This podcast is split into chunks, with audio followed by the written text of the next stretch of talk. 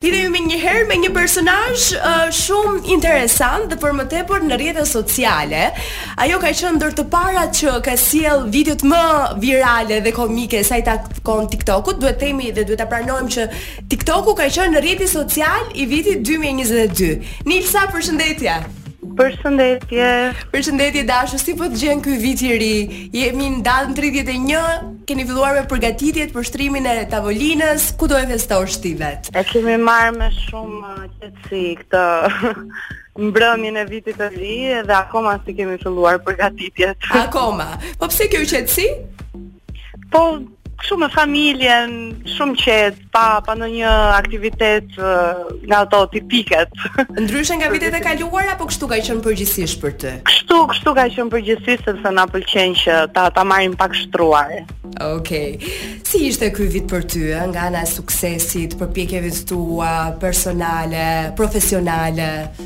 Uh, Shumë i mirë do thoja, sigurisht ka pasur ato ditët ose muajt e e uh, përpjekjeve të shumta edhe um, ato vështirësitë e veta, po në në përgjithësi tani kur vjen fundi i vitit dhe e kujtoj edhe them ok, nuk nuk ka qenë aq i keq sa ç'më është dukur mua gjatë vitit. Uh, të kujtojmë një moment më i arriri për për ty cili ka qenë?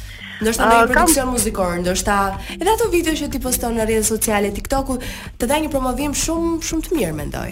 Patjetër, patjetër. Mhm. Ëm mm -hmm. um, sigurisht ka qenë një arritje për mua sepse kam bërë uh, të paktën uh, uh, dy projekte të mia që kisha kohë në fakt që që i shtyja edhe më në fund uh, vendosa edhe zgjodha që që t'i publikoja brenda këtij viti edhe ishte për mua ishte goxha uh, arritje edhe shumë Shumë moment i kënaqshëm.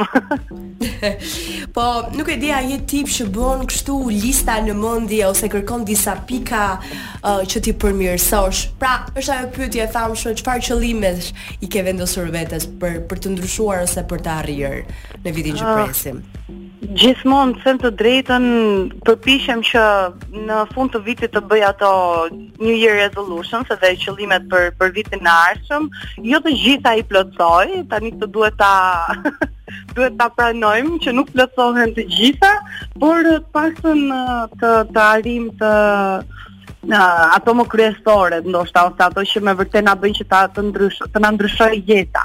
ose të ndryshojmë edhe ne vetë si si person. Shiko këtu përballë xhamit, un kam edhe Eno Popin, i cili po më thot të të dërgoj një mesazh dhe thot që kënga doja dhe çaji është e preferuara e tij. Eno, shumë shumë faleminderit. Kështu që do të kalojmë. Unë e vlerësoj shumë, Eno. Faleminderit shumë e dashur. Edhe të falenderoj për këtë lidhje direkte që bëmë së bashku.